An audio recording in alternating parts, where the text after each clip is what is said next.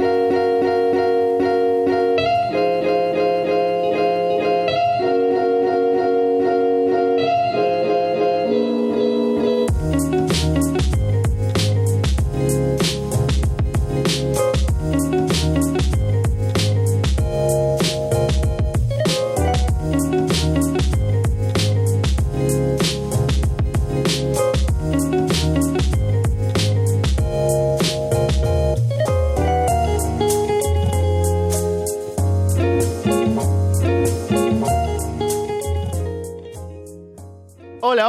¿cómo están? Soy Alessandro Leonardo y esto es Arras de Lona.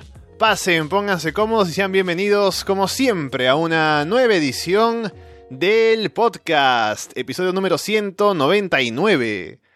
Gracias por darle ese botón de play a esa descarga, ya sea a través de Evox, de iTunes, de YouTube, o por seguirnos, por supuesto, en arrasdelona.com y solowrestling.com. Y tenemos una revisión nuevamente de otro evento especial de NXT, Takeover Chicago 2. Un show que, como ya nos tiene acostumbrados NXT, ha sido muy bueno. Vamos a ver por qué, ahora viendo cada uno de los combates, pero estamos en la previa de Money in the Bank, que es mañana, y como siempre, estamos pensando en si se podrá acercar al menos al nivel que tuvo Takeover esta noche, pero habrá que ver si finalmente es así o no. Ahora vamos a hablar sobre todo lo que dejó este takeover y para eso está por aquí Fede From Hell. Y Fede, yo te digo antes de darte el pase, que hoy he visto perder a Perú en el partido debut en el Mundial, ¿no? Luego eh, no pude ver mi, el capítulo de mi, mi, serie, ¿no? Me giro Academia hoy. Luego la pizza que pedí no estaba tan buena, aunque eso es en parte mi culpa porque pedí la más barata. Hubo problemas técnicos también para empezar con este programa, pero Takeover siempre cumple, así que yo estoy contento. Hola, muy buenas. Eh, y bueno, parece que paró la música. La gente estaba diciendo: Bájale la música, muy alta la música, música, música. Pero bueno, parece que paró. Espero que esté todo bien. Así que muy buenas, contento de estar una vez más en, en Arras de Lona, eh, analizando un takeover, un sábado a la noche, ya entrada la madrugada. Y qué lástima lo de Perú, la verdad. Hacemos un pequeño, muy corto Arras de fútbol. Eh, vi lo que pude mientras estaba en el trabajo y después lo vi caminando por la calle en el, en el celular. Y se merecían un empate por lo menos. Ahora dice que la gente que, que, que, que yo me morí no se, no se me escucha. ¿Qué no? Ah, espera, espera, ya sé qué pasa, ya sé qué pasa. Déjame un, un segundo. sí, sí, ahí parece que. No, ahora sí está bien. Ahora sí está perfecto. Eh, los comentarios fueron maravillosos. Sí, sí. No, y sabes qué, ahora para ahora pongo la música para que suene bien. Ya, suficiente, vamos. Eh, ¿Dónde estábamos? Ah, estaba saludando, Fede, por favor, continúa. Eh... bueno, es genial. Eh... Que estaba, bueno, contento de estar acá. Takeover siempre nos deja grandes shows, nos deja mucho hype. Creo que hablé algo de Perú, pero a esta altura qué decir. Eh, ojalá igual puedan levantarse y, y pasar de ronda. Todavía ah, le ganamos falta. a Francia y estamos ahí. Así que vamos con. después de todos estos problemas, vamos con. Eh, con el takeover. Ya me estoy olvidando un poco de lo bueno que fue el show, pero vamos a intentar recordarlo. Ahora revisando lo que fue la cartelera. Y déjame ver cómo va el tiempo de grabación, porque ahora tengo que calcular cuánto vamos, que no vamos nada, pero bueno. Empecemos entonces con el primer combate que fue por el título de parejas. Kyle O'Reilly y Roderick Strong defendiendo ante Oni Lorcan y Danny Burch. Undisputed Era están muy over. Adam Cole también está ahí acompañando en ringside. Están over al punto en el que hay abucheos para el otro equipo, y eso que esos son, ellos son los babyfaces supuestamente. Toman el control sobre Burch. Lorcan hace un gran comeback. Burch aplica un DDT con Roddy apoyado en los hombros de Lorcan, que es su finisher. Pero entra Kyle a, a, romper la llave o a romper la cuenta. Kyle empuja a Lorcan y lo hace caer de la tercera cuerda sobre el filo del ring duramente. Lorcan les aplica un doble blockbuster desde el filo del ring sobre el piso. Y es curioso porque antes se ha lastimado la espalda en el filo, luego se tira él solo hacia el piso, pero no vende nada. Le aplican un Doomsday Device a Kyle. Adam Cole saca a Kyle del ring desde afuera y el referee lo expulsa, algo que no le gusta al público que abuchea. Lorcan tiene a Roddy en un single leg Boston Crab. Burch tiene a Kyle en un crossface. Kyle gira, patea a Lorcan para romper la llave desde el piso. Hay un enorme intercambio de golpes al final. Bofetadas, patadas a la cara, rodillazos, golpes. Terminan aplicándole un Total Elimination a Oni Lorcan para llevarse la victoria. Y Undisputed Era retienen. Bueno, muy buen combate para abrir el show, la verdad. eh, muy, muy enérgico, ¿no? Mucha- muy, muy dinámico. Eh, Lorcan y Burch le aportaron justamente su intensidad y lo explosivos que son. Entonces sus momentos de dominio eran realmente eh, fuertes, rápidos, era como, eso como una explosión, ¿no? Los, los golpes que dan, la forma que, que vuelan y la forma que reciben también los golpes. Y lo que me gustó de, de cómo se contó el combate, de cómo se hizo, fue que cuando Undisputed Era atacaba, era como metódico, ¿no? Como los tipos que son una pareja o un equipo, tal vez hace más tiempo, son los campeones, y son como, tal vez se ve, em, justamente Burch y Lorcan como esos tipos pasionales, que, que llegaron así a, fuerza, digamos, por decirlo con un término apropiado, pero usaría otro más, más común en el fútbol, tal vez. Este, con garra, diríamos también en Uruguay, si no. Pero. Pero eso, ¿no? Como los tipos llevan con eso. Y por otro lado, la Disputed era tal vez como los tipos eh, calculadores, ¿no? Con trampa también y con estrategia. Porque yo creo que los ataques de ellos siempre eran como que muy precisos, muy bien ejecutados. Y cuando tenían que recurrir a alguna trampa o alguna intervención lo hacían ah, eh, cortando los pins. O bueno, el momento este también de, de Adam Cole sacando a, a Kyle O'Reilly, creo que fue para evitar el, el pin. Así que fue un, gran combate, creo que los cuatro quedan muy bien, quedan como una gran pareja eh, Lorcan y Burch. Y sin duda me gustaría verlos enfrentándose de vuelta porque tuvieron ahí ese momento con trampa, tendrían cierto derecho a estar todavía envueltos en una rivalidad, sería interesante de, de ver otro, otro enfrentamiento. Sí, y aparte, como decía eh, cuando hablaba del combate, lo hicieron tan bien que si bien empezaron siendo abucheados por el público, porque obviamente Undisputed Era son más populares, al final fue tan buen combate que también la gente se emocionaba con la posibilidad de que ganaran el título, de que hicieran rendir de pronto cuando tenían las dos llaves aplicadas, ¿no? Así que hicieron un gran trabajo para ponerse over durante el combate. Y también por la trampa que hubo por ahí, también vería justificado la revancha, pero hubo trampa, sí, para que Adam Cole sacara a, a Kyle O'Reilly en un momento, pero al final sí ganaron limpio. Así que como que hay y no hay, yo diría que para resolver esto hacemos una revancha en un show semanal de, NXT y ya Claro. para el próximo takeover hay otro retador. Sí, to- totalmente. Igual que entre, entre takeovers hay mucho tiempo, así que no vamos a seguir con la misma rivalidad hasta el siguiente, por eso funciona. Luego tuvimos Ricochet contra Velveteen Dream. Velveteen viene con un atuendo como de Hulk Hogan, con esos colores, el pañuelo, ¿no? De amarillo y naranja. Hace sus poses incluso. Pero si uno se fija además, la truza que trae tiene el diseño como el, el que usaba Prince Puma, que es gran amigo de Ricochet, por eso ahí está la provocación. Velveteen hace caer a Ricochet en las cuerdas y toma el control. Le copia un movimiento a Ricochet, que es eso de hacer el tope, saltando, apoyando las rodillas en la tercera cuerda. Hay cánticos para ambos. Velveteen aplica un Dead Valley Driver desde la segunda cuerda. Ricochet intenta un superplex o algo así en la esquina, pero Velveteen termina lanzando a Ricochet en suplex desde el filo del ring hacia el piso directamente. Es un golpe muy duro. Hay falsos finales que la gente se come enteros, así que hay mucha emoción al final. Y además, es un combate muy inteligente porque, por ejemplo, para hablar de los falsos finales, hay un momento en el que Velveteen Dream hace como un DDT, pero atrapando la pierna y con un giro extraño, y no es su finisher, pero en un momento del combate lo intenta hacer y Ricochet como que escapa, queriendo no recibir ese movimiento porque lo considera peligroso, y más adelante, un par de minutos después, lo consigue aplicar y por eso la gente se cree, oh, lo bloqueó antes, ahora podría terminar con esto. Y, ese falso final es creíble. Otro movimiento que me encanta en el combate es, primero Ricochet le copia el, el Dead Valley Driver a, a Velveteen Dream, luego remata con el Purple Rainmaker, copiándole el movimiento también, cuenta en dos. Esta es la parte que me pareció genial. Ricochet acerca a Velveteen a la esquina, como para el 6.30, pero sube y Velveteen se aleja girando. Ricochet por un momento piensa bajar porque está lejos, pero no, dice, igual salto, y salta en un gran shooting star press, o sea, para cubrir esa distancia es enorme, y Velveteen sube las rodillas, luego Velveteen salta todo el ring en un Purple Rainmaker, pero Ricochet lo esquiva, termina aplicándole el 630 a la espalda y se lleva la victoria. Bueno, la verdad que sí, un muy buen combate también. Eh, creo que otra vez Velvet Dream se, se roba el combate, pero no es porque Ricochet.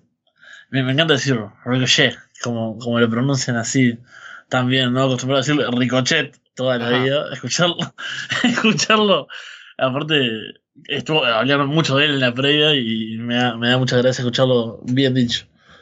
Pero bueno, vos ya nombraste y recordaste varios momentos del combate y tal cual, yo creo que este, como varios combates de la cartelera, como decías al principio, no me acuerdo ya si quedó grabado o en qué momento lo dijiste, pero este fue el takeover de las historias y de las historias contadas durante el combate, que eso es lo bueno también, que no es solo que em, hablan, hablan, eh, y hay segmentos, por ejemplo, y hay una historia antes, pero después en el combate no se, no se cuenta. También los combates, obviamente, la idea es que cuenten historias, es genial, y Velvet Dream es muy bueno en eso, lo ha hecho en los combates anteriores. Y en este combate era, era tal cual eso, ¿no? Velvet Dream diciendo, bueno, yo lo que hagas vos lo puedo hacer mejor. Y es difícil con Ricochet eso, porque justamente es un tipo que hace maniobras eh, muy arriesgadas, muy complicadas, unos vuelos muy acrobáticos. Pero claro, no era necesario que eh, Velvet Dream hiciera un 6.30 para contar la historia, entonces lo hicieron, quedó muy bien. Y a la vez también eh, Ricochet haciendo lo mismo con Velvet Dream, ¿no? Queriendo hacer sus movimientos, haciendo el Purple Rain Maker, me encanta ese nombre maravilloso. Y tal cual, la verdad que hay muchos momentos que te hacen meter en los falsos finales que son muy creíbles porque al no haber un título, por ejemplo, en juego o algo que vos dijeras, ah, bueno, es obvio que va a ganar X, era creíble porque los dos están haciendo un gran combate. Los dos eh, tienen importancia en el show, obviamente. Eh, Velvet Dream se le ha ganado con más tiempo, Ricochet llega como con la gran estrella independiente que esperamos y suponemos que va a tener su push. Pero eso, se construyó todo tan bien. Vos, por ejemplo, ese, ese momento del DDT, que es como una especie de DDT medio extraño que iba a ser Dream. Y es, bueno, el tipo lo esquiva realmente forzándose para evitarlo. Y después cuando lo recibe es, bueno, tal vez esto sea el final porque tiene sentido. Lo mismo cuando ambos fallan los movimientos esos finales, ese... eh, cuando Velvet Dream, aparte, después también la historia del ego, ¿no? Como Velvet Dream eh, gritándole, soy un dios del wrestling, ¿no? A, Ricochet y tratando de hacer ese súper larguísimo Purple Rainmaker de esquina a esquina que no llega y le termina dando la derrota. Es un poco también como esa caída por orgullo, ¿no? Si se quiere. Que el tipo lo tuvo ahí en combate, tuvo op- oportunidad tal vez de, de ganarlo. Pero como muchas veces pasa, el que habla demasiado, el que se pasa el combate eh, queriendo demostrar cosas, termina llevándose la derrota. Así que me encantó en cuanto a eso, la, historia que contaron. Al principio, no. O sea, tuvo un comienzo, creo que Ricochet, sobre todo, no me, no me convencía, pero después, a medida que avanzó y me contó su parte, terminó haciendo lo fue un otro gran combate, sobre todo para ver el Dream que viene con una, una tremenda racha. Sí, hizo un gran trabajo acompañando a Ricochet, que claro, Ricochet es el tipo experimentado. Y Velveteen ha hecho un gran trabajo para acompañarlo a él, así como lo hizo el año pasado con Alistair Black, y por eso está luciendo tan bien y es alguien que tiene mucho futuro. Y lo que decías es lo que estábamos conversando un poco antes de empezar la transmisión, de empezar y bueno, antes de que se cortara y, de, de todo, antes de todo, de a partir de la pregunta, ¿no? De cu- cuál Gargano contra Champa me gustó más, así que vamos a dejarlo un poco para más tarde, pero sí, eh, eso básicamente, que este show de NXT fue mucho, muy bueno, basado en, en cuanto al storytelling, a las historias en el ring, y en, en comparación con el anterior takeover, que fue el gran show en el ring, que tuvo grandes combates, este me parece que destacó precisamente por eso, ¿no? Por lo que te contaron durante los combates, las historias de por medio, los detalles, así que cada show tuvo su mérito. Me quedo aún con el anterior como el favorito, pero este, este estuvo bastante bien también. Luego tenemos el combate por el título femenino de NXT, Shayna Baszler contra Nikki Cross. Nikki confunde a Shayna con las cosas raras que hace. Nikki tiene a Shayna en el sleeper hold afuera, Shayna la lanza contra la rampa. Parece que pasa algo entre el público porque está reaccionando claramente no con lo que pasa en el ring por un momento. Shayna toma el control, le da rodillazos a la cara a Nikki que pide más. Nikki aplica un reverse DDT en el filo del ring, aplica su finisher eh, cerca de las cuerdas, así que eh, logra a Shayna librarse de la cuenta por eso. Shayna encaja el rear naked choke al final, Nikki intenta escapar, sonríe un instante al ver que no puede y se desmaya. Victoria para Shayna Baszler. Y bueno, continuamos con esto que estábamos diciendo, ¿no? Historias que no solo se hacen en los semanales, no solo son segmentos, charlas, duelos, promos, sino que se llevan al ring, ¿no? O sea, vamos a ver mañana, va a ser interesante conversar esto mañana también, después de Morning the Bank. Si, por ejemplo, no sé, Ronda Rousey y Nia Jax cuentan historia en el ring. Oh. Que mantenga. el tema que quiero mantener de, de, de, lo que fue los segmentos previos. O sea, tendría que involucrar una discusión por Natalia, eh, momentos de Leia siendo buena, después siendo mala. Tendría que ser muy extraño el combate para que pudiese contar lo horrible que fue la historia. Pero acá sí, lo que nos venden es: eh, Nicky Cross está loca. Entonces el miedo, que es el factor que utiliza Shayna Baszler para romper a sus rivales, no le funciona. Y ahí vemos una, un obstáculo, ¿no? Shayna Baszler se ve como la villana absoluta se ha enfrentado a, otras luchadoras, es el, el tormento de, de, las mujeres de NXT, tuvo eh, toda la historia con Dakota Kai, que justamente era el miedo, el factor principal, que a pesar de todo, después Dakota Kai pudiese enfrentarlo, no es suficiente, entonces sigue siendo la villana que domina. Y es genial eso, ¿no? Como eh, mantienen ese foco en el miedo justamente que Nicky Cross está loca y por lo tanto su mente no está afectada. Y también ahí es un, buen trabajo muchas veces para mí los comentaristas eh, aportan, pueden aportar a los combates eh, con, con este tipo de cosas, ¿no? Diciendo, bueno, eh, Nicky, Jenna Baszler dice que ella, ella les, como que les rompe la mente para romperles el cuerpo, ¿qué va a pasar? Con Nicky Cross, o sea que los tipos también se crean en su rol lo que están viendo para ayudarte a transmitirlo. Y a pesar de que no estuvo Mauro Ranalo, que es el mejor, lo, hicieron, lo hicieron bien también. No me acuerdo quién es el que estuvo hoy. En... Es el que hace 205 Live, que es Big Joseph, ah, creo. Con razón no, no me sonaba. O sea, Nigel McGuinness y, y Percy sí, pero este no, no lo había conocido. Creo pero que es mejor que Tom Phillips. Sí. me gustó, me gustó bastante. Sí, hay cosas que em. todavía necesitaría mejorar, porque claro, estamos, estamos mal acostumbrados, no estamos engreídos con Mauro en comentarios en NXT, por eso lo decimos, pero no estuvo mal. Claro, yo, miraba el show y pensaba las, las reacciones de, Mauro, ¿no? Gritando cosas. Eh, imagínate Mauro Ranelo viendo este combate con, con Nicky Cross haciendo, recibiendo los rodillazos porque sí, y gritando. Imagínate las reacciones de, de Ranelo de esta tipa de loco, hubiese sido geniales. No, con Champa en el main event. bueno, con eso. Que vienen los flashbacks también de, de Joy Styles en, el, en ECW con los Dudleys. What a sadistic son of a bitch. y cosas así. Sí, sí. Bueno, acá en casa hubo gritos de mamá mía y, y demás. Y parece que en la arena también, por lo que leí en Twitter. Yo no los escuché durante la transmisión, pero en Twitter decían que, que hubo también. Y bueno, en cuanto al combate en sí, no fue, o sea, un enorme combate, como decíamos, en el ring, sino de historia. Nick Gross fue genial en su rol. Shayna Baszler también, los juegos mentales lograron afectarla a, a pero al final terminó ganando con una llave en un gran final. También una llave que se ve imponente.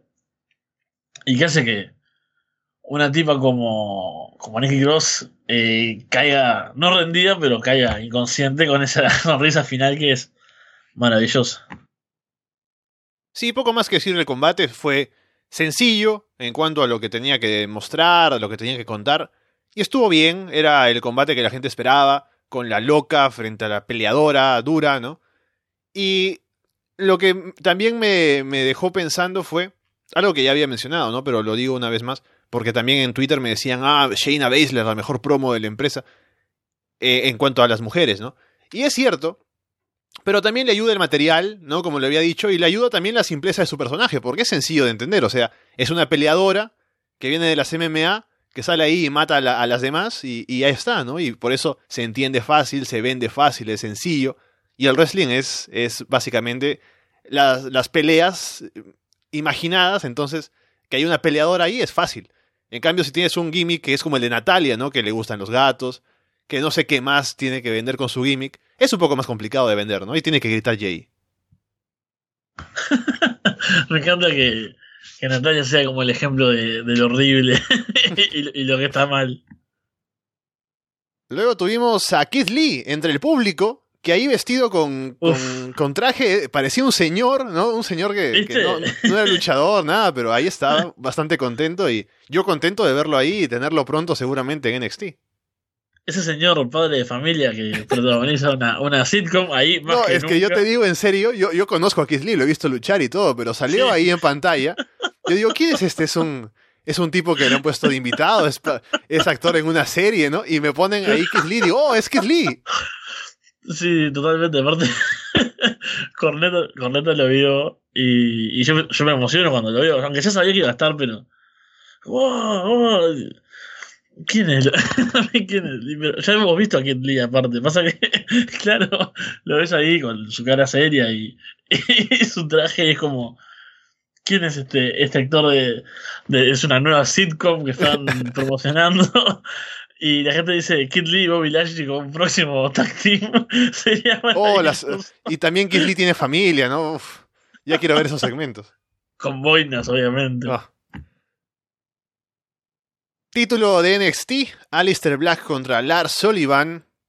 Apenas empieza el combate, Black evita el Freak Accident y Sullivan vuelve a detener la Black Mass en pleno, en pleno ataque, ¿no? La detiene con la mano. Salen a pegarse duro, que es lo que yo esperaba de este combate y que está bastante bien. Black salta en un moonsault desde la esquina hacia afuera, pero Sullivan lo atrapa y lo lanza contra la barricada. Sullivan domina, lanza a Black por todas partes. Sullivan salta en un cabezazo desde la tercera cuerda, pero Black lo recibe con una rodilla y se lastima la rodilla al recibirlo así. Eh, Sullivan aprovecha esa rodilla lastimada, pelean en el filo del ring, Sullivan lanza a Black en un power slam ahí que luce mortal, Sullivan remata con el diving headbot, ahora sí, pero Black sobrevive. Black le pisa a la espalda a Sullivan. Va por la Black Mass, pero Sullivan está lejos luego de haber recibido ese ataque. Y no lo espera Black tampoco para lanzar la patada. Así que no recibe la patada, pero igual suena, ¿no? Por, por la magia del wrestling. Y igual vende Sullivan, ¿no? El, dolor, no sé, no sé, el viento, ¿no? Producido por la patada le habrá hecho caerse. Cuenten dos con la cobertura. Black luego aplica un rodillazo, otra Black más, Sullivan no cae del todo, queda eh, parado sobre las rodillas, otra Black más kick y victoria para Lister Black. Me río de los comentarios de, la gente. Hay eh, Full House, pero con ellos, hablando de Lashley y Kid Lee. y alguien le dice a Walter que solo con ellos la casa ya está llena. es lo que tiene que ser el chiste de, la noche por ahora, sin dudas. Y bueno, este combate em, es un buen duelo, tiene mucha acción y es básicamente lo que esperábamos, un, un choque así eh, duro, ¿no? De Alistair Black más con su técnica y sus patadas y su estilo striker y, después Sullivan con, bueno, con ser una bestia, que es lo que es básicamente. Y ya del comienzo también, como venimos hablando, eh, la historia, ¿no? Y, el drama, cómo se detienen los remates, cómo se intentan ya darse con eso, ya acabar, porque saben que ambos saben que su rival es peligroso. Y, y bueno, que si mientras más rápido acaben con él, van a evitar justamente caer después. Así que ya desde el comienzo se ve eso y después es una bomba tras otra. Pero es genial porque no se siente como esos combates tal vez que eh, la gente critica mucho en las indies, por ejemplo, ¿no? Que se sientan como big move tras big move. O que ha pasado también, era una fórmula que pasaba con John Cena muchas, muchas veces, cuando tenía combates importantes en los últimos años, ¿no? Que era como un Sunset Fleet Powerbomb de la segunda cuerda y un AA que le responden con una super kick que se transforma en un Canadian Destroyer y todo en cuentas de dos, cuentas de dos, cuentas de dos. No era una cosa así tampoco, era una cosa de. Sí, tiene buen movimientos fuertes, tiene momentos importantes, pero era como una cosa que también tenía una historia, una construcción, llevaba algo. Era el dominio de Sullivan que, que aprovechaba su fuerza, era.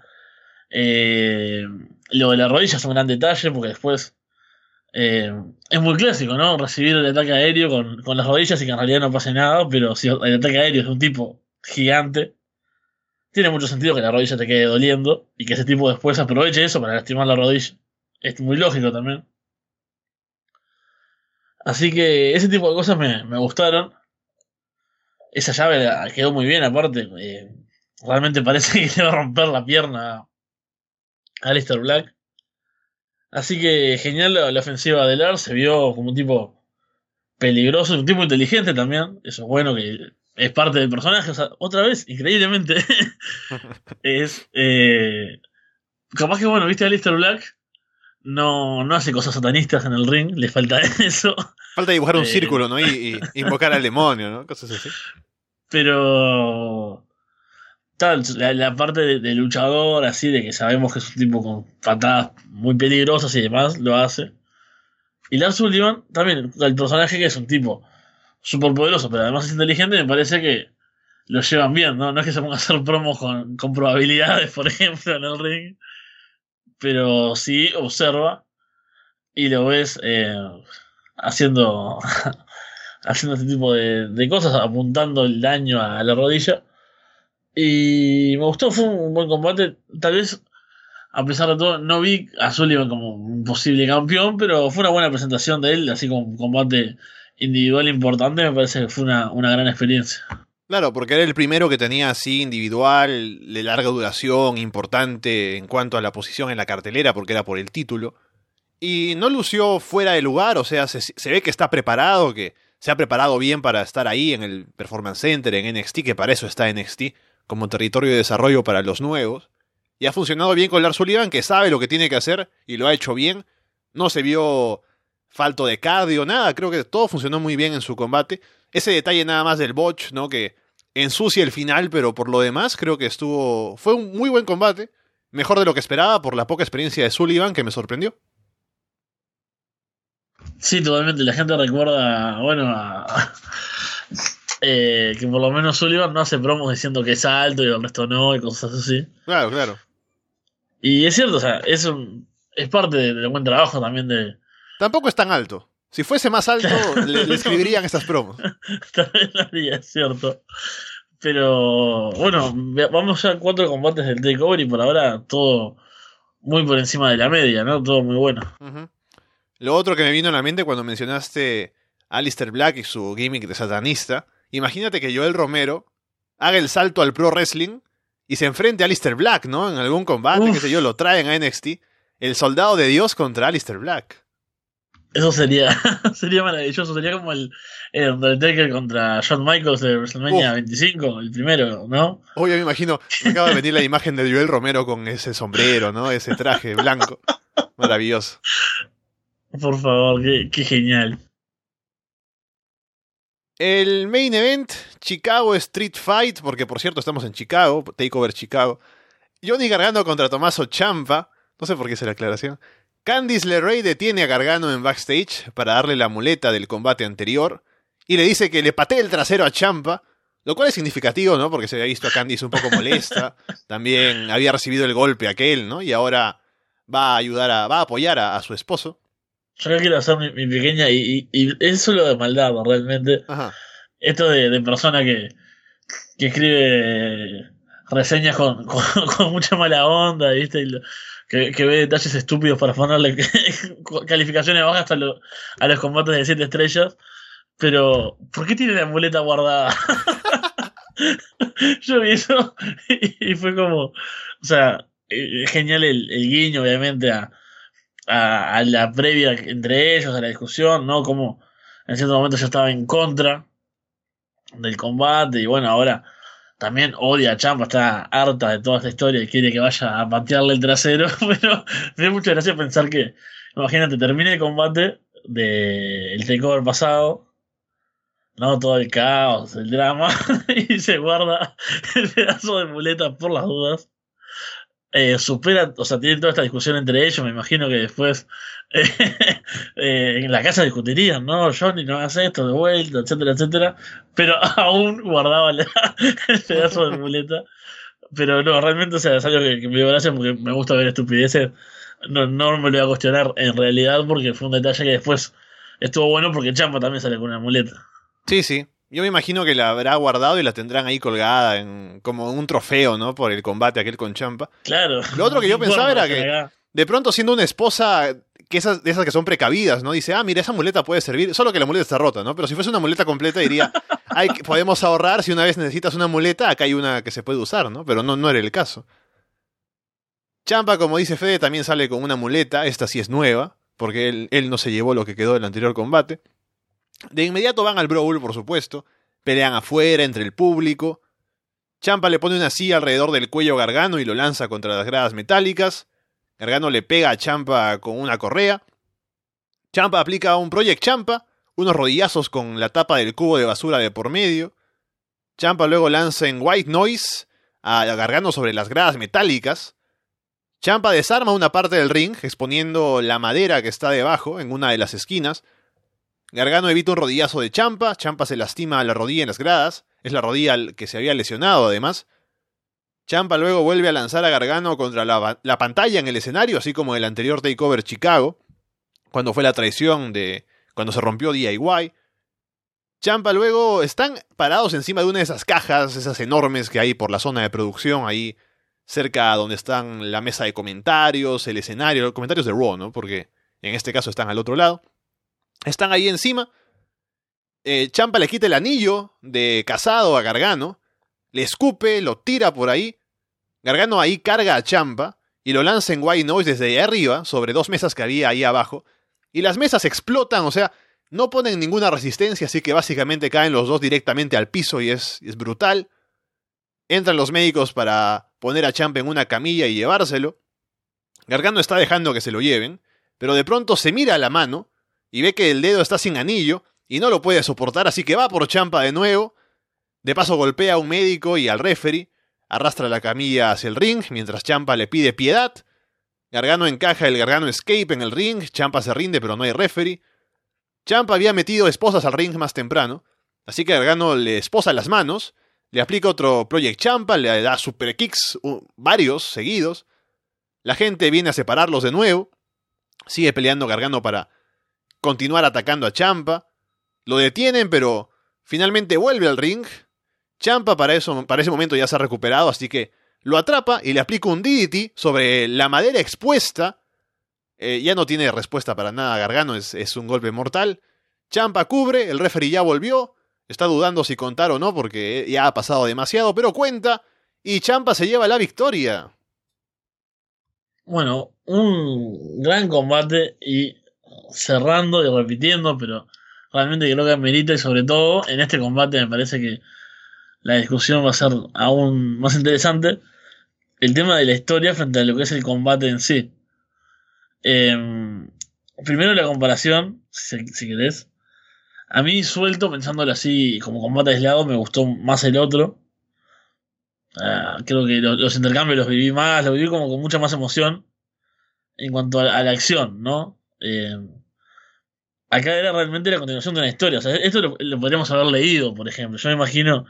Esto es algo que, vos lo lees y, está, debe estar bueno, ¿no? Si está bien escrito, me imagino. Pero. Es una historia que, que es atrapante de por sí y que tiene esos detalles, justamente, esos guiños a, a las cosas anteriores, que también lo tuvo el combate anterior. No con aquella escena eh, sentados en el medio del ring, como eh, sus primeros tiempos. Y acá también tenemos el guiño a, la traición, ¿no? Con el golpe contra la pantalla. Pero tiene, tiene muchos momentos de drama, ¿no? Muchos momentos en los que la historia eh, la cuentan no en golpes, no en llaves, no en, en, usar objetos, sino en, con, los, con las caras, con, con las pausas también, dicen cosas. ¿No? En el momento de. Mientras están cargando a Champa, ahí los médicos en la, en la camilla, y está Johnny cargando. Ahí que, con esa mezcla de, bueno, eh, medio maté a este tipo, pero lo odio, y ahí se da cuenta del anillo, y, ahí se le rompe la mente. Y como eso en realidad eh, lo lleva también eventualmente a la perdición, porque es él el que ataca al árbitro que después no va al ring y no ve la, la, rendición de Champ. Entonces también eso es en parte, eh, parte de lo que es la historia, lo que cuenta, y de cómo el héroe termina cayendo por eso, ¿no? O sea, por no haber sido heroico. Nosotros lo mirábamos, estábamos viendo el combate, y acá en casa, y claro, era, este es el tipo bueno, mirá cómo le está destruyendo la rodilla a Champ en un momento este que le, le ataca la rodilla lesionada. Y claro, es, es parte de eso, es parte del héroe que, que acá ya no es Johnny Wrestling, ¿no? El tipo, el tipo de. El tipo simpático, es un tipo que está harto, ¿no? Lleno de odio ya de que su amigo le hizo todo esto, lo llevó a este extremo, lo llevó a. metió a su esposa. También. Y también otro momento genial, por ejemplo, y que es gran parte de lo que es el personaje, es Champa cuando lo está llevando hacia, hacia la rampa, ¿no? De rampa arriba hacia la, hacia, el, hacia la pantalla. Y es típico de, de, malo psicópata, ¿no? Típico de villano que está loco. De decirle a su, a su héroe, digamos, a, a su némesis, que la culpa es de él, ¿entendés? O sea, el tipo lo traicionó, le dio una paliza, le hace la vida imposible. Pero sé que le está recriminando, éramos amigos, éramos familia, eh, vos te hiciste esto vos mismo. Y es genial también, porque ¿cuántas veces vemos diálogos durante los combates? Eh, millones. Pero que aporten tanto, que, que, presenten tanto el personaje, que hagan algo tan grande. O sea, para mí, eso ese va con todo lo que estaba haciendo Champo y con todo lo que ha hecho estos meses, ¿no? O sea, es un diálogo simple durante una parte del combate que tal vez vemos mil veces y no aportan, pero acabo lo escuchás y decís, podrías decir como Mauro Ronaldo, no, what a sadistic son of ¿no? Gritarle a la pantalla con, con, toda la energía del mundo, porque realmente lo ves el tipo decís, todo lo que está haciendo, todo lo que terminaron pasando y todavía este demente que, que acaba de sacar parte del ring para partir al otro, le está diciendo que esto se lo, se lo llevó él mismo, se lo causó él mismo, o sea, está loco claramente y es genial que el tipo haga todo lo posible para demostrar que está loco y el final, en un momento, ahí, tal vez por eso yo lo pongo un poco por debajo del otro, y cuando, si bien tiene mucha historia, como combate para mí, no sé, por lo menos no es el tipo de drama que me gusta en un combate. Ya cuando estuvieron todos estos tipos interviniendo, ¿no? La seguridad y que el combate, y que ya no hay árbitro, todas esas cosas, si bien ya te digo, para la historia, para el cuento, son geniales, ¿no? Esto que hablamos, el héroe que, como quien dice, pasa al lado oscuro y eso le termina costando el combate. Sí, genial, es, lindo, pero gana el combate. Todo ese tiempo que se paró un poco, ¿no? Y los tipos que vienen y que se rinde, pero no hay árbitro y que. Todo eso me lo. No te digo que me lo mató, pero me lo disminuyó un poquito al final. Y la sorpresa de, de la victoria de, de, Champa que se aprovecha de ese momento. De, de, del caos y de, las, de la madera que le había dejado revelada en el ring y se lleva la victoria y se va como un, un tipo horrible saludando con esa, ese gesto. Y lo genial es genial. que Champa no tiene música ahora, así que es silencio claro. completo, la gente agarrándose la cara, ¿no? ¿Qué ha pasado? Que Gargano estaba ganando y de pronto Champa se saca esta y se lleva la victoria y se va contento este desgraciado, ¿no? Es genial. Sí, totalmente, es una una gran escena ahí, la, la, gente reaccionando y Champa que es genial como hasta lo de sin, las, eh, la entrada sin música queda bien. Porque hace que la reacción de la gente se escuche brutalmente, ¿no? Fuck you Champa se escuchaba muy claro la gente reaccionando. Fue el cierre del show, el show se fue a pantalla negro con eso de fondo. Claro, y tipo saludando después de que en realidad se rindió y que sabemos que obviamente como está loco eh, no va a hablar de eso y no, no va a admitir que se rindió y lo que importa es que ganó. Y bueno, la cuestión es que cuál es el futuro de ambos después a partir de esto, ¿no? Uy, ahí me han puesto la comparación de que Gargano es como Perú ahora en el partido, ¿no? Uh. Estuvo ahí, pero uff, no, perdió. Ah, me preguntabas ahora temprano cuál combate me parecía mejor, si el anterior de Gargano, Champa o este. Y básicamente es el resumen de lo que había dicho del show, que el anterior es un mejor combate creo en el ring, y aislado de todo, es un combate que recomendaría a cualquiera ver. Pero creo que este es más potente por la historia que hay detrás y cómo se llega. Todo lo que pasa para llegar a este combate. O sea, hay que haber visto los combates anteriores, la traición eh, de DIY, los segmentos en NXT TV y todo. Y llegamos a esto, vemos la historia que nos cuentan y es genial. Así que creo que esa es la diferencia, ¿no? Uno es más en cuanto a acción, en cuanto a lo espectacular que fue. Esto es más en cuanto a historia. Ambos son grandes combates y ahora, con cómo ha terminado esto, habría que pensar qué sigue porque no creo que sería bueno, porque ya hemos visto muchos Champa contra Gargano, o al menos hemos visto dos geniales que ya aparecen, o sea, valen por, por muchísimo. Y por eso yo preferiría tenerlos separados y... Parece que la última vez que hicieron este Gargano Champa en el anterior Takeover había planes para que uno se fuera al roster principal, quién sabe, y por eso fue como que el combate para terminarlo todo. Y ahora que este sí podría ser el combate para terminarlo todo, habrá que ver qué deciden hacer. Sí, yo creo que eh, van a tener que hacer la gran Sami Zayn Kevin Owens, ¿no? Separarlos un tiempo, ponerle pausa de momento y que seguramente se vuelvan a cruzar por un motivo u otro en el futuro, pero bueno, que por ahora estaría bien dejar así las cosas.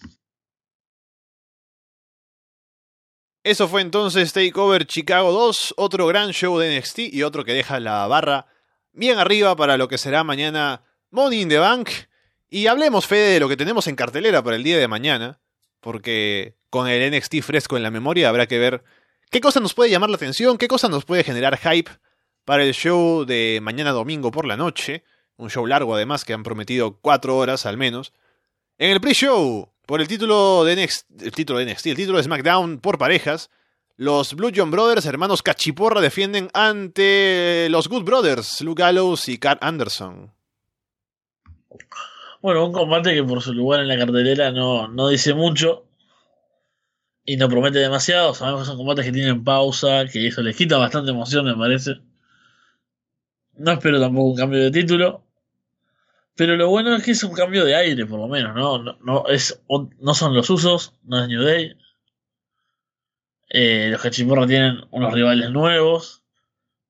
Y aparte es eh, parte de ver siempre qué bien hizo el Superstar Shakeup a, a SmackDown. ¿No? Con esto, justamente un cambio de aire. Vos ves la división de parejas y dices, bueno, vino, esta gente. Ya consiguieron una oportunidad, gente que estaba haciendo nada en Raw ahora están luchando por un título, lástima que es en el kickoff. Sí, yo quiero ver cómo sale el combate porque no han hecho nada realmente Gallows y Anderson desde que llegaron a WWE, diría, porque ¿qué es lo que recuerdas de lo que han hecho? Me acuerdo de Gallows eh, no, no moviéndose, ¿no? Esperando a Vizcas para un, Sí, lo, de, lo, del control, de. Claro, el control que se desconecta, ¿no? en pleno juego. Y no recuerdo nada más que hayan hecho Galus y Anderson, así que ojalá sea un buen combate, a pesar de ser en el kickoff, y que eso dé pie a que hagan más cosas en el roster principal, en, en SmackDown ahora. Luego, viendo la cartelera principal, hablemos primero del combate por el título femenino de SmackDown, Carmela contra Asuka. Bueno, qué complicado tener a probablemente de la, mejor, una de las mejores luchadoras del roster contra una de las peores. Y yo, yo soy partidario de que está todo bien con em, con los luchadores que llaman la atención, ¿no? que pueden tener segmentos, que son buenos en eso, en el micro, que se hacen odiar. Pero me gusta ver también acción acorde, ¿no? O sea, porque está bien, yo sé que la WWE es entretenimiento, pero eh, me gusta ver los combates también. al fin y al cabo lo miro por eso, quisiera mirar comedias. O le pediría recomendaciones a Walter, por ejemplo, para ver una novela o algo, no, es lo que, lo que me interesa. Entonces, no espero demasiado del combate. Y lo peor es que me imagino que recurrirán a alguna trampa, algún tipo de, artimaña para que Carmela retenga, porque es eh, lo que más o menos espero de, SmackDown, ¿no? Que siga Carmela y las celebraciones y, y Meles Money y demás, así que bueno, lo que espero es que no dure demasiado, porque que no intenten hacer lo que hicieron con Charlotte, por ejemplo. Mm. ¿no? Que quisieron hacerlo como algo medio parejo y como que podía luchar ahí como... Eh, los comentarios son, geniales, pero como que podía luchar con, con ella y no, realmente no estaban a la altura y quedó bastante flojo ese combate, así que espero que, que lo lleven de otra forma. Sí, porque luego de que en el último SmackDown Asuka hiciera rendir a Carmela, Está claro que no va a ganar, así que lo que queda por ver es que se inventarán para que pierda Asuka, alguna trampa, alguna cosa, y poco más. Y para hablar de lo que dicen en el chat, es cierto, ahora que lo recuerdo, lo había borrado de mi mente, ¿no? De mi subconsciente, pero ahora lo traen de nuevo y me va a generar un trauma. El All Day. Uf, el All Day. El Day y, y su etapa de doctores también. Con Dana Brooke, enfermera, ¿no? Que esa imagen sí, sí me puede acompañar. Así que no, no hay problema. Luego, en más de, Money in the Bank de mañana, ¿qué combate comentamos ahora? Por el título intercontinental, Seth Rollins contra Elias. Bueno, ahí, si bien tampoco pues lo veo como un gran combate en el papel, una gran historia. Seth Rollins viene dando grandes combates, realmente viene con un reinado brutal porque los, eh, los retos son muy buenos. Siempre tienen combate bueno contra, contra quien sea. Y lo bueno, lo interesante es que Elias se metió de, de una forma más eh, agresiva, digamos, al reto. porque eso está, está, está bueno. Fue lo único que me gustó de, esta pequeña historia porque es muy corta, en realidad no tiene mucho. Pero claro, Seth Rollins dice, él hace retos todo el tiempo. Bastaba con que Elias fuera y y lo, buscara, lo pidiera. Pero en cambio Elias muestra un lado agresivo, ¿no? Se, lo ataca con la guitarra, se mete. Se mete así a, a la órbita del título y bueno, demuestra que está dispuesto a, a eso para llegar a, a ser campeón. Lo muestra ahí como un tipo con, hambre Me gusta, o es un detalle que hicieron una historia simple, pero que le, aporta algo. O sea, si no sería un combate como los de Raw que tiene Rollins. Así que espero eso, espero que tal vez nos, nos sorprenda con un, gran combate, o sea, porque nos sorprenda, digo, no Rollins, que sabemos que es bueno, Elias tiene sus cosas, pero digo que nos den el combate de la noche, un combate que tal vez parece perdido en la cartelera, sería interesante. Sí, creo que eso es lo que llama la atención, ver cómo se comporta Elias ante esta oportunidad por el título intercontinental y contra uno de los mejores luchadores de la empresa, que es Rollins. Así que habrá que ver cómo le va. Y aquí que nos aportan, como siempre, retroactivamente hablamos del anterior combate, puede que aparezca James Ellsworth. Maravilloso. Ojalá. Ojalá que sí, porque James Ellsworth se ha ganado el respeto y el cariño que no le ha agarrado totalmente en WWE. Se lo terminó de agarrar con un par de participaciones en las Indies. Sobre todo hay dos. Que voy a recordar muy brevemente, pero en Bar Wrestling, la empresa donde está Joey Ryan y demás que es bar, o sea, es en un bar, es genial. O sea. Hemos hablado, eh, comentamos eso en algunos artículos con, con, Alejandro Jiménez, en Solo Wrestling, eh, hablando de lo mejor de High Spots. Eh, tuvo un combate justamente contra Joey Ryan que fue muy divertido, muy bueno. La reacción que despierta ahora es genial. Bueno, también eran un montón de borrachos, ¿no? Supongo que eso ayuda.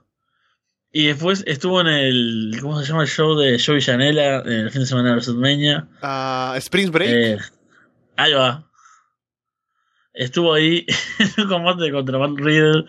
Que tiene. Tuvo eh, video hype, tuvo promos. y fue genial. Así que yo creo que. Eh, puede hasta haber mejorado su acto. No, no, obviamente no va a venir a tener un combatazo. No es lo que esperamos de, de Ellsworth pero ya me demostró ser un tipo entretenido. Yo creo que eso ha mejorado incluso en los últimos tiempos, así que me gustaría verlo. O sea, ¿quién te dice que lo aporte y todo? Sí, lo único malo es que me imagino que regresa y me va a obligar a entretenerme con el reinado de Carmela, ¿no? Que yo quiero odiarlo y ahora con James Ellsworth a lo mejor lo disfruto incluso. Luego tenemos en cartelera Daniel Bryan contra Vizcas. Y por cierto, no sé si sabías, Fede, Vizcas es alto y no lo puedes enseñar. no, eso es bueno, es bueno recordarlo siempre, ¿no? Que, que es el, punto de la rivalidad y qué horrible que siga, ¿no? Porque un, lado bueno, bueno, es que Bryan haya vuelto, ¿no? Que, que luche contra gente joven, contra talentos jóvenes, pero claro, acá algo que falla es que son talentos jóvenes, lo que estaría bueno que luchara. Y Vicas y el talento no son dos palabras que vayan muy de la mano. Este es el chiste que, quería hacer en mi previa permiso de, solo wrestling y, trato de no ser tan duro. No, aquí puedes soltarte, ¿no? Ahí puedes ser un poco diplomático, pero aquí a, decir a Vizcas que, que ni aparezca. Aparte, lo, empecé a escribir y fue como, ah, no puedo escribir esto. Igual pongo algunas, pongo, digo cosas que son horribles, las digo, porque bueno, es mi opinión y al final es un artículo de opinión, pero acá me siento más cómodo y puedo soltarlo un poco más. Y la verdad que sí, es horrible. Em, la historia no tiene sentido. Estuvimos hablando a través de la promo de, de oh, la promo de esta semana es la peor de todas de Ah, no, vi la, no, vi la, de esta semana. No, ¿sabes qué? Te voy a contar qué, fue, te cuento brevemente. Sale Vizcas, esto es en backstage, ¿no? En esas entrevistas como con René Young y eso. Y le dice, no, ah, déjame a mí que yo hago la promo. Entonces se queda solo y dice, esta semana me fui, porque estaban en Memphis, me fui a una feria aquí en Memphis para la inauguración de un nuevo juego, ¿no? Un juego de estos mecánicos. Y me invitaron, ¿no? Porque soy una gran superestrella. Así que fui ahí, me tomé unas fotos, ¿no? Fingí sonreír por un rato. Me pagaron bien, ¿no? Porque, porque sí, porque yo tengo mucho dinero, aparte de que soy alto, ¿no? Pero me traje algo, ¿no? Un souvenir de, esa experiencia en la feria. Y es una de estas cosas, estos indicadores, ¿no? De que para subirte a este juego tienes que ser de esta altura. Y dices, ah, tengo aquí esto, ¿no? Y lo muestra, ¿no? Y dice, si yo fuera a esta feria, ¿no? Seguramente Daniel Bryan no podría asistir a, esta, a este juego, no podría participar porque no está por encima del límite de estatura, ¿no? Y eso demuestra que yo soy mejor que él y qué sé yo, ¿no? O sea, no puedo culpar de todo a Vizcas porque obviamente él no escribió esta promo y él no dijo, ya, vas a tener un cartel ahí de, de hasta estatura para la feria y eso, pero es, la, es la peor promo de todas las que he hecho hasta ahora Vizcas. Imagínate si, si no las has visto, con las que tienes ahí vistas ya puedes hacer una referencia. Me encanta, porque realmente parece una idea sacada de, de la raza de Lona Universe, ¿no? O sea, yo creo que perfectamente cualquiera... No, es más, si, si yo no lo hubiese visto y me lo contarían, yo no lo creería. Tendría que verlo yo mismo para creer que de verdad han hecho eso. No, mira, es que te juro, no lo dudo, porque mientras vos lo contabas, en chat pusieron lo mismo y obviamente sería extraño que te hubieses confabulado con los oyentes sin saber si yo lo vi o no lo vi. Pero eh, realmente parece increíble. O sea, parece eh, un segmento que, inventaríamos nosotros eh, en broma de lo mal que suena. Y bueno, eso es la rivalidad. El combate también fue bastante malo, así que no sé, espero que, esto termine con, con, la historia de una vez por todas y que gane Brian, obviamente. Y ahora que estamos hablando de Cassie, de que no puedes enseñar Seven Feet Tall y eso, lo que hablábamos en el directo la semana pasada, hoy escuché el rap de Enzo Amore. Escuché los dos, porque tiene dos. Y son espantosos. Es, lo peor que he escuchado en mi vida. Es como el equivalente en música a lo que fue Backlash 2018, ¿no?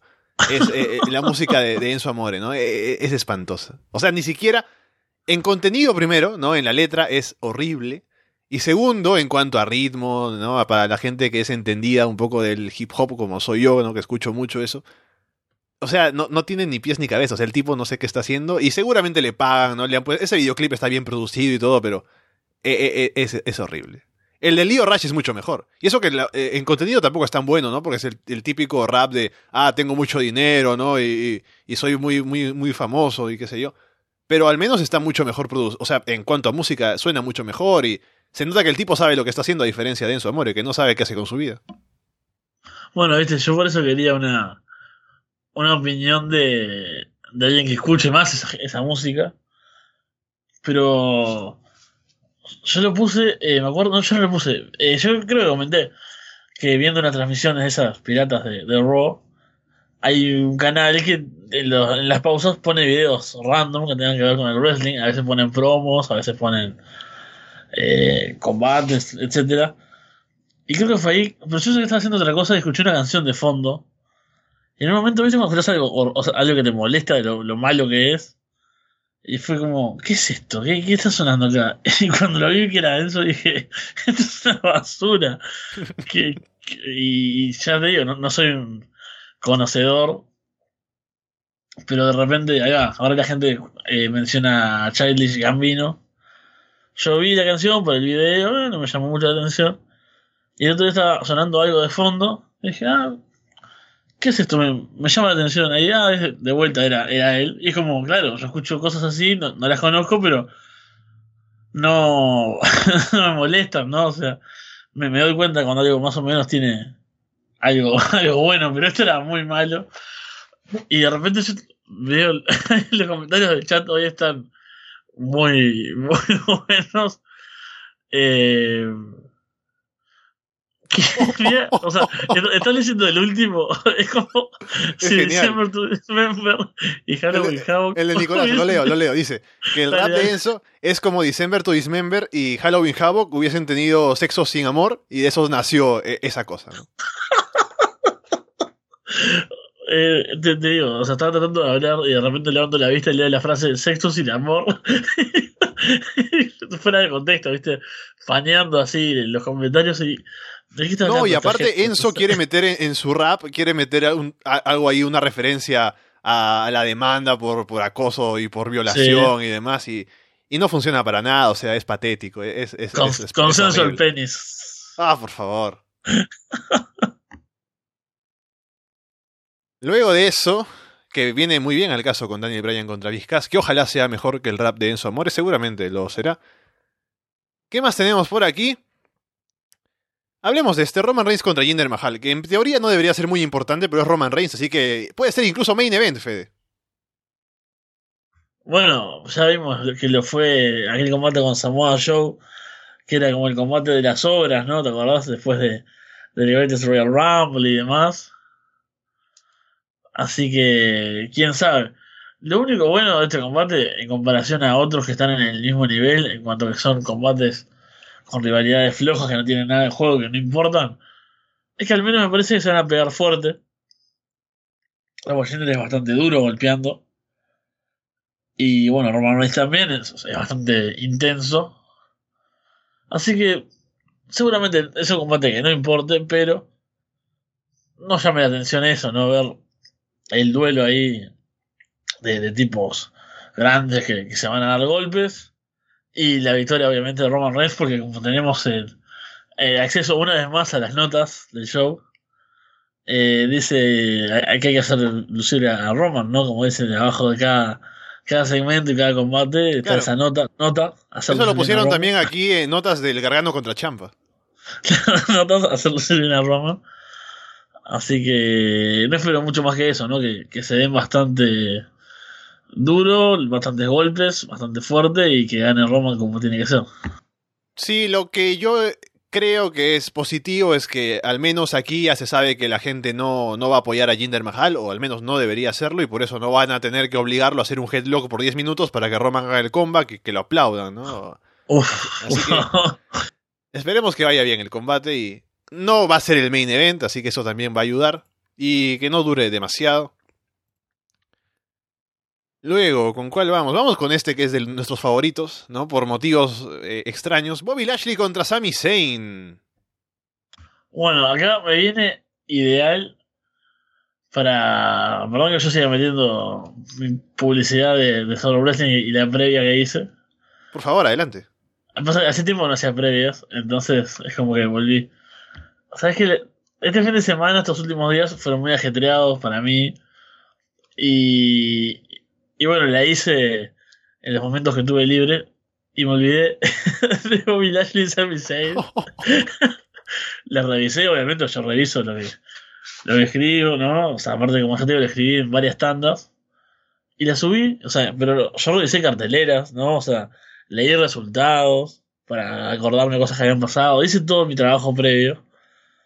a pesar de eso, a pesar de ser el tipo que, que mira Raw todas las semanas, que lo escribo y que lo comento después acá contigo, me olvidé. Y bueno, en la previa, hoy lo sumé hace un rato mientras estábamos con los problemas técnicos. Oh, Escribí dos párrafos por lo menos para, para el combate y básicamente lo que tengo para decir que es una historia tan horrible y un combate que trae tan poco que me lo olvidé en la previa. Porque realmente eh, nos dejó esos segmentos que, sí, son memorables para, para nosotros, para los chistes, pero que fueron muy malos, ¿no? Todo lo de eh, las hermanas de Ashley. La semana pasada la- las pruebas las, eh, pruebas militares de Ashley. que te digo, aparte, o sea, no fue un buen segmento porque igual es, es ridículo todo, pero de los que tuvieron al menos creo que fue el mejor porque hizo lucir bien a Lashley y al final hizo lucir también a Sami Zayn como el tipo que habla, ¿no? De que yo lo, yo lo puedo hacer más rápido y al final ni lo hace, ataca a Lashley, ¿no? Al menos en ese sentido funcionó. Y creo que ayudó a Lashley porque al hacerlo lucir tan impresionante físicamente, ¿no? Que es su fuerte, ¿no? Hacerlo saltar ahí, hacer sus cosas. Hace que la gente se impresione un poco, que lo apoye algo, ¿no? Al menos. Así que, de todos sí, los lo segmentos, creo que fue, fue el mejor. Pero eso tampoco quiere decir que haya sido buenísimo, porque no lo fue. No, no, la verdad que no. Solo espero que por lo menos el combate esté, esté bueno y le den unos minutos, ya que Sí, yo creo que corre el riesgo de que. El riesgo que corra. eh, corre que sea un squash. Espero que no lo sea. ese es el gran problema, ¿no? Que lo que sea muy corto, que vaya Lashley y lo mate, sería bastante aburrido. Sí, pueden hacer un buen combate, sabiendo. Habiendo visto lo que ha hecho Lashley en, en TNA. Y Sami Zayn ni qué decir, así que ojalá les den algo de tiempo al menos. Luego, ¿qué nos falta comentar? Hablemos de Nia Jax contra Ronda Rousey por el título femenino de Raw. Hay rumores, Fede, por ahí, de que podría ser el main event. Yo no lo sé, pero ahí está, con toda la historia detrás. ¿Es- e- e- ¿Era en serio eso que puede ser el main event? No sé, yo, yo lo he visto mencionar por ahí. Yo solo repito lo que me han dicho. No, eso sí, o sea, eso me lo creo menos que, que el segmento de Big Cass con, con el cartel de- del parque de diversiones. Pero imagínatelo. Eh, Eh, me lo imagino, es horrible porque tiene video hype y todo, ¿no? Eh, me imagino ese video hype y esa recopilación de estos momentos y digo, solo empeora, ¿no? Imagínate con la conducción, no sé, de Michael Cole, por ejemplo, mostrando cómo Nia Jax sobre todo a Ronda Rousey, ¿no? Y tenés ahí esas escenas en esa eh, presentación de un canal, no me acuerdo qué era. Pero Mm, una especie de alfombra roja, llamémosle, ¿no? Un típico segmento de esos, sí. de, de, de la farándula. Y ahí ¿no? Una cosa como, ah, Ronda, sí, no querés una lucha por el título. Y Ronda, no, no, tal vez yo no, no sé. Y Charlotte, en un rol horrible que le queda también, de, dale, Ronda, sos buenísima, tenés que darle, vamos, vamos. Y, uh, y como, era todo. Es como todo, animadora de fiesta infantil, ¿no? Cuando el chico no quiere participar en un juego, dice, no, ven, anímate, ¿no? Vamos, estamos todos aquí a bailar, ¿no? Que a mí me pasó mucho, por cierto, yo ahora recuerdo, ¿no? Cuando yo tenía fiestas infantiles y yo era niño, no me gustaba participar, ¿no? Porque era, era ridículo, ¿no? Yo quería estar tranquilo con los juguetes, ¿no? Jugando por ahí.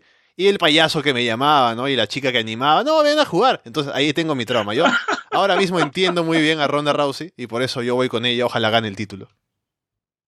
Ay, por Dios. Me, duele la garganta y es por. bueno, porque hace mucho frío. Pero.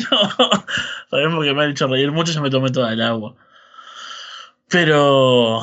Bueno, ya el comienzo era muy malo, ¿no? Y era como esa cosa de.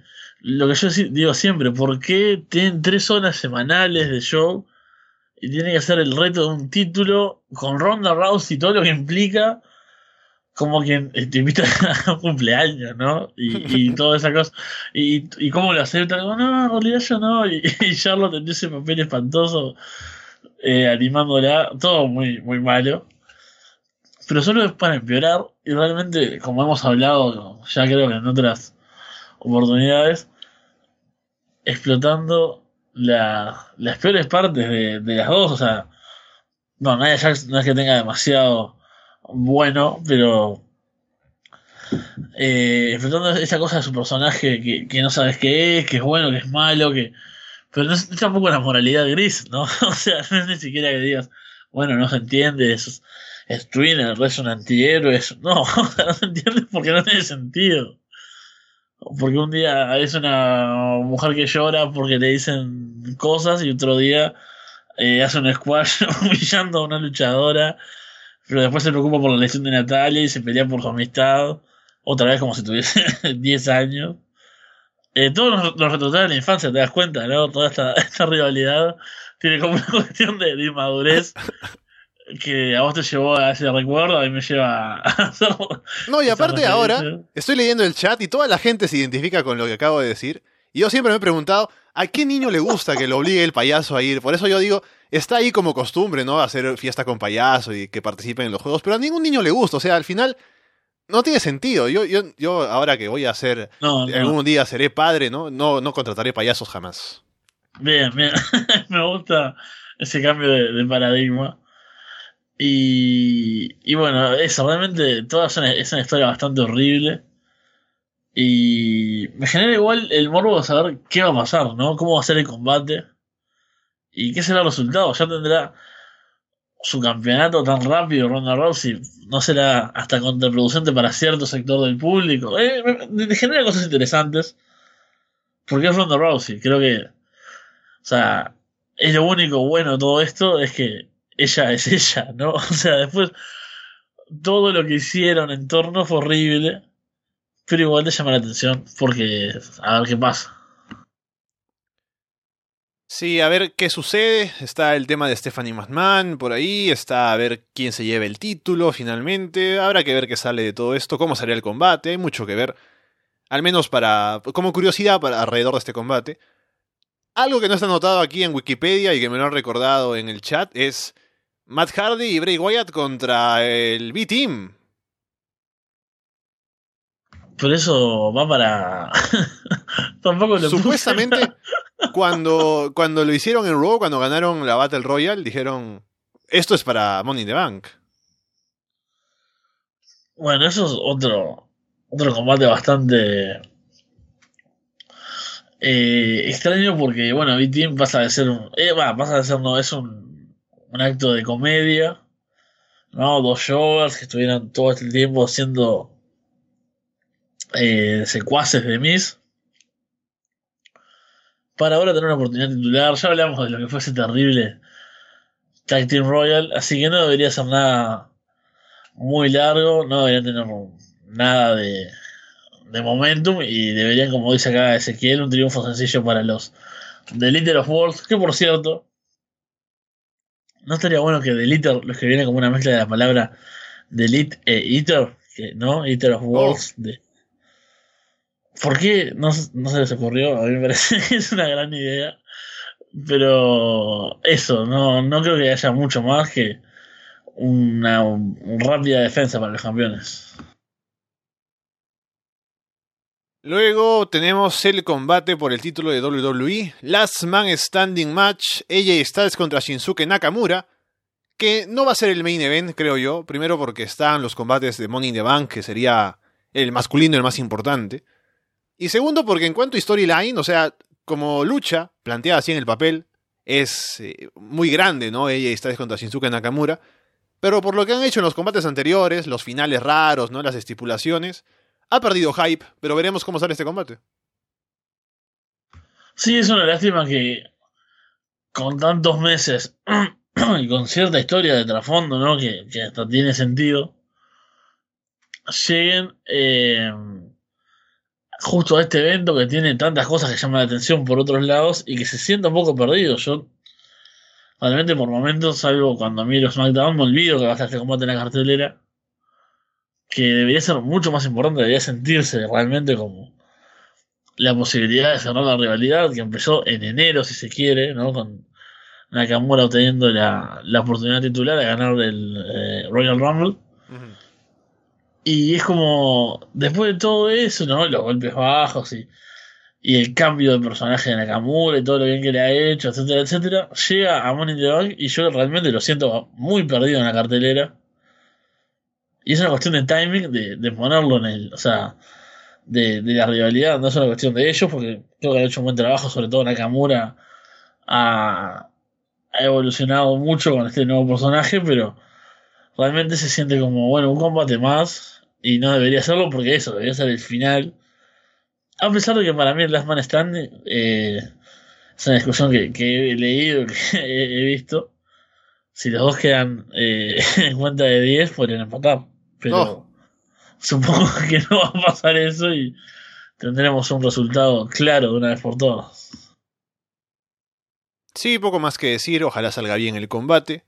Ahora para los combates por los maletines, simplemente hablemos de quiénes creemos que pueden ganar y eso, aunque en realidad hay muchos candidatos en todas las luchas, pero a ver qué tal. Primero por el femenino, tenemos a Ember Moon, Charlotte Flair, Alexa Bliss, Becky Lynch, Natalia, Lana, Naomi y Sasha Banks.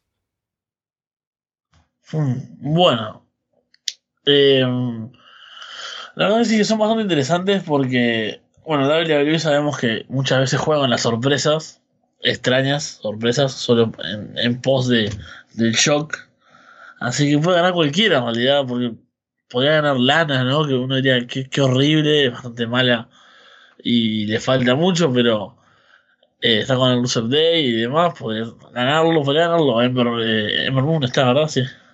Sí, Ember Moon, sí. sí, Voy, a, voy a tener más cerca acá las, las, las 8, así me acuerdo pero también, ¿no? Porque es nueva, eh, es una forma de llegar a, a, la escena titular bastante rápido podría ser diferente, también podría ser un canjeo babyface, pero su personaje tampoco está demasiado claro, así que no me parece demasiado. Después, yo creo que... Eh, bueno, Natalia, ¿no? Becky Lynch. O sea, el problema es que este siempre es el factor sorpresa que puede ganarlo casi que cualquiera.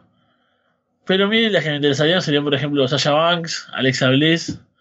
Si bien Alexa yo creo que puede, obviamente tiene el estatus, es una ex campeona además. Fuera el personaje, a mí me gusta eh, ese tipo de gente para los Money in the Bank, ¿no? O sea, imagínate aparte un panorama en el que Ronda Rousey es campeona, una Mrs. Money in the Bank, Hill, que, que solo se acerca y solo está esperando el momento, tendría sentido, no, irían de frente a, buscar a Ronda, así que sería una buena... Porque justamente el personaje de Bliss sería alguien así, ¿no? No, no, sería como Sasha Banks, por ejemplo, Sasha Banks, me imagino que eh, con el personaje de la jefa y con la confianza que se tiene, no querría hacer un golpe así artero para ser campeona, ¿no? Entonces, por eso, por ir por ese lado, si esa es la historia que van a buscar, tal vez busquen otra historia, ¿no? Porque eso es lo que tiene, tener dos Money in the Bank. Sí. Que no sabemos, acá de repente, no sé, lo gana Becky Lynch y dice, ah, quiero tener un combate contra la mejor en tal fecha. Y, ya está sacado la historia y termina todo en eso. Me gustaría que Natalia lo gane y que en el main event, en el main event estoy diciendo, en el combate de Nia Jax contra Ronda Rousey, cuando lo gane Ronda el título, de pronto sale Natalia a, festejar con ella, ¿no? A abrazarla, y la traiciona y cobra el maletín y se lleva el título. Lo malo de esto, o sea, estaría bueno, pero lo malo es que Natalia viene de ser Gil hace un par de meses nada más, o sea, sería hacer el cambio muy rápido.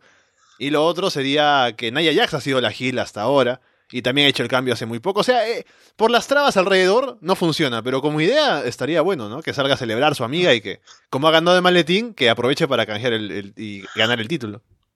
Me, encanta, me encanta esa idea. Ahora quiero que pase eso porque dicen que está favorita en las, en las apuestas, Natalia, incluso. Oh. Así que, ojo. Y en el otro, encuentro candidatas mías. Eh, creo que en realidad cualquiera puede ser, como ya se ha dicho. Me gustaría Alexa Bliss, creo que encaja con su personaje, tener el maletín, y lo haría mejor que de lo que lo hizo Carmela, que era básicamente esa la misma idea, ¿no? Y por otro lado, también lo que dijiste, ¿no? Charlotte Flair, que puede ella decir en qué fecha quiere cobrar y lo cobra porque, porque ella está muy confiada y qué sé yo. Sasha Banks, si es que van a hacer el Turn Hill, también me gustaría.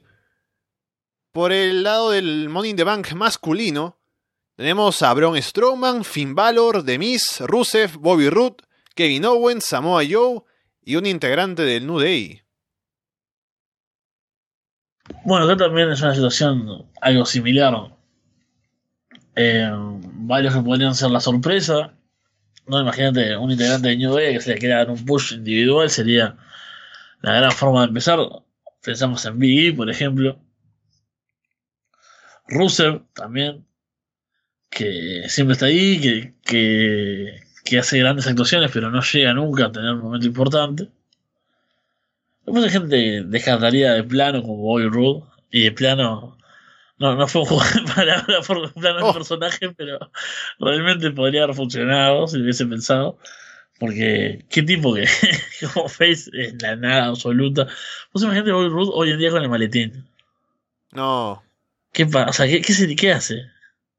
Tendría que ser Gil, Claro, al totalmente. menos. Y, con- y haciendo promos. Yo me imagino, es que me imagino su. Es que yo, yo no, yo no lo veo como el que tienen ahora. me- lo veo como en NXT, lo veo como en TNA. Pero el Robbie Root de ahora en Raw no funciona. No, no, para nada. Y después, bueno, Strowman tampoco, o sea, no es el tipo de luchador con, un maletín. ¿Te imaginas a- tirando, dando vuelta un camión con el maletín ahí en la mano? No tendría mucho sentido. Tampoco veo de Miz, que ya lo tuvo. No. Y bueno, obviamente por cuestiones personales y, y también el personaje de él, Kevin Owens sería genial. Porque también es el tipo, ¿no? Que, que sí, que es un bastante oportunista, que, que huye muchas veces, lamentablemente. es el tipo de Gil cobarde a veces. Que, por cierto, La semana Sí. pasada no tenía miedo a las alturas y ahora no. Ahora no, eso en casa se festejó como un gol. Que, y bueno, ahora está bueno porque puedo hacer referencias al fútbol, estamos todos con ese ambiente. Que se haya animado a tirarse la escalera y haya destruido la mesa fue, fue genial. Y bueno, después Samoa Joe me parece otro buen eh, candidato porque está llamado a ser tal vez la, la cara heel de SmackDown, uno de los principales, así que también lo veo como un tipo que va, te amenaza y todavía te dice, y te puedo ganar cuando quiera porque tengo el maletín. Iría Ajá. mucho con el personaje, así Sí, que sí. Me, me van esos como, como posibles candidatos. Finn Balor tampoco lo veo demasiado.